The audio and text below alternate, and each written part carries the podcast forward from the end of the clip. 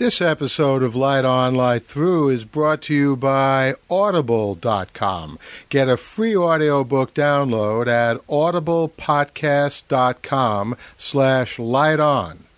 There are over seventy-five thousand titles to choose from for your iPod, iPhone, or M P three player.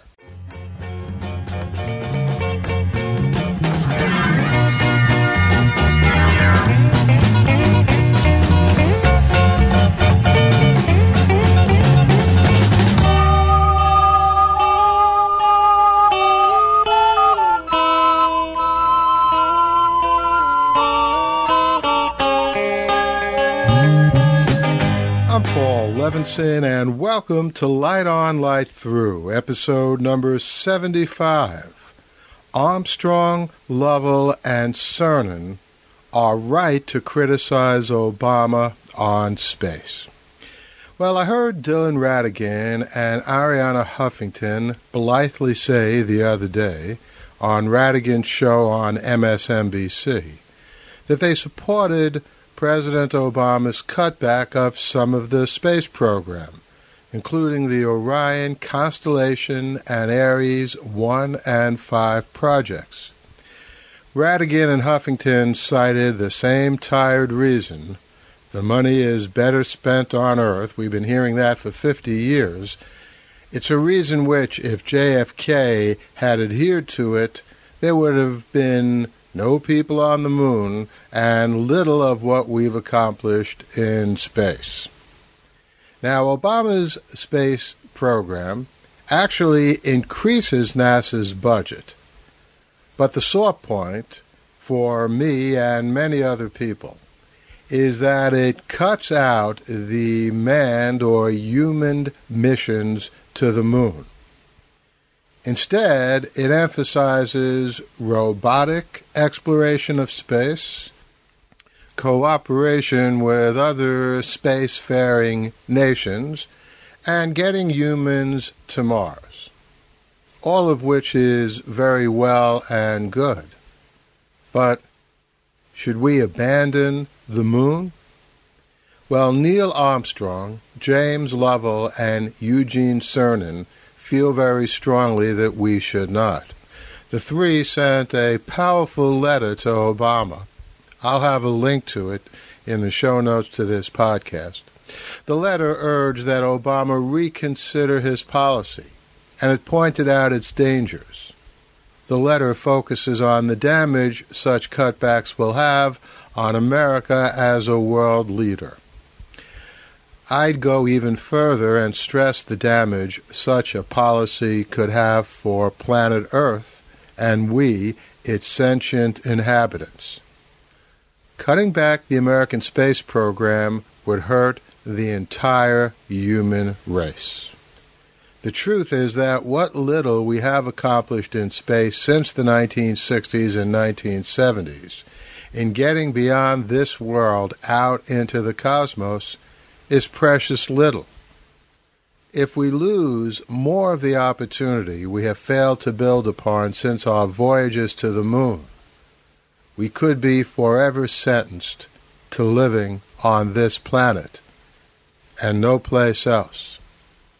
As I pointed out in my two thousand three book, Real Space, this could well mean that we'll never know much more than we do right now about who we are, what we are doing here, about our place and role in this universe. I think these reasons transcend political, military, and even scientific benefits. The deepest reasons for the human species to get beyond this planet are closer to spiritual. Well, what's wrong with robots doing that? There's nothing wrong at all with robots. They're great in terms of relaying data. But when was the last time you heard of a robot that came up with a brilliant new theory, that made an unexpected connection, that acted on instinct, that rode a passage that moved anyone to tears? if we're talking about sending out our technology to Alpha Centauri, the nearest star system, well, of course, at this point, we'll need to rely on robots. No one wants to send people out there on a mission which would certainly result in death. But we now have the technology, obviously since the late nineteen sixties, to get people to and from the moon, and increasingly to other places in our own solar system. Human beings need to be aboard those vessels to give us the best information about those places, those strange places which can hold so much for us and our understanding of our place in the cosmos. Now, I know that there are some people who just don't feel that way. Obviously, Dylan Ratigan and Ariana Huffington. Many other people feel the money would be better spent here on Earth. I suspect that some of those people are not in touch with the deepest reasons for getting off this planet and getting out into the universe. On the other hand, maybe their souls do not light up when they think about human beings beyond this planet, when they think about human beings going to other stars, perhaps discovering other life forms, other intelligences out there in this universe. If that's the case, well, hey, I wish those people good luck. I suspect a majority of Americans and a majority of the people of this planet do not feel that way. And so I hope that they, at least in America, rise up to oppose Obama's cutbacks. Obama wants to stimulate a commercial space program, getting out into space financed by private enterprise. That's something I'm all in favor of. Capitalism is a powerful mechanism. I'm all in favor of capitalism. It's by and large much better than government spending. And indeed, one of the problems of our space program has thus far been that it's failed to attract sufficient private and corporate investment. But cutting back on NASA is not the way to do this. I came across a post on the Huffington Post about this issue, and there was a comment there by an online friend, M P Andaughnay. I've never met him in person.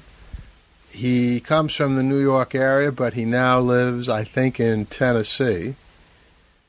And his comment about this, I think, captures perfectly what I feel about Obama's actions and his proposal for really revolutionizing, in a bad way, the space program.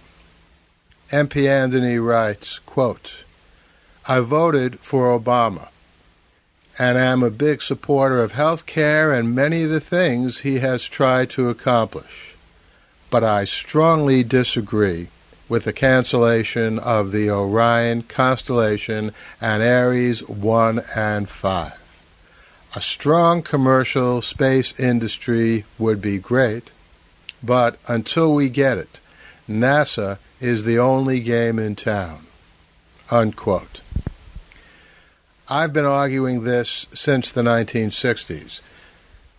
I think anything that we can do in space in any way is a good thing, and none of the possibilities should be cut back.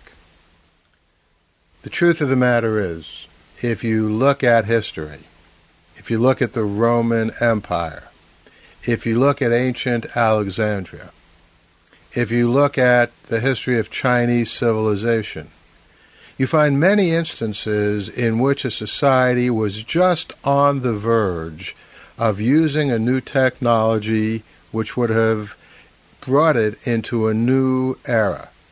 For example, the Romans understood steam power. Inventors in ancient Alexandria were using it, but they were using it for magical demonstrations. The Romans were this close to harnessing steam power. If they had, we would have had the Industrial Revolution almost two thousand years earlier. The Chinese invented the printing press, but it was used primarily to print up announcements and birthday greetings. There was nothing like a popular press in China. And the list goes on. We've made a lot of progress in space. We've opened the door. We have gotten off this planet. Here in the twenty-first century, President Obama has a chance to build upon this progress.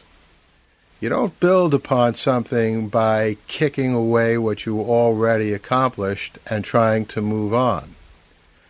The moon is extremely important in our getting out into the universe beyond. It's obviously the closest body to Earth.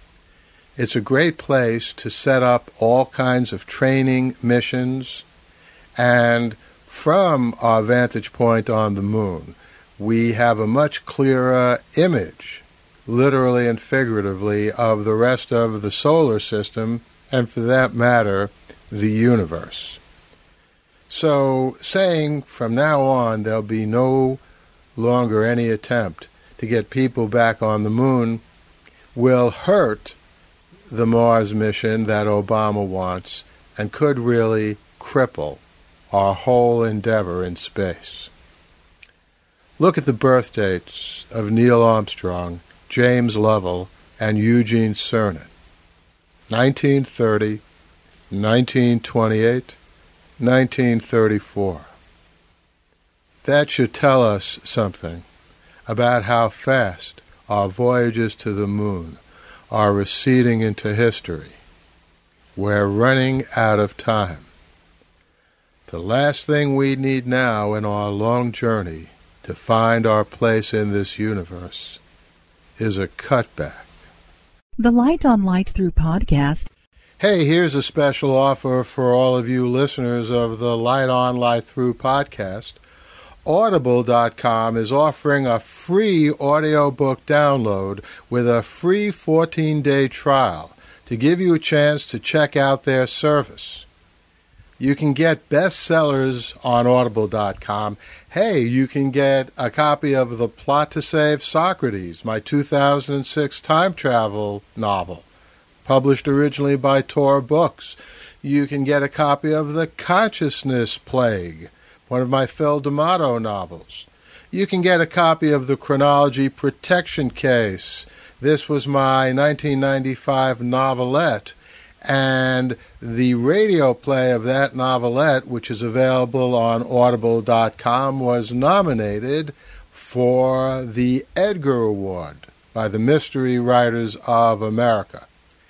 So, download your first audiobook today. You can do that at audiblepodcast.com slash light on. I'll spell it out for you. A-U-D-I-B-L-E P O D C A S T dot com slash light on, capital L I G H T O N. Again, that's audiblepodcast.com slash light on for your free audiobook.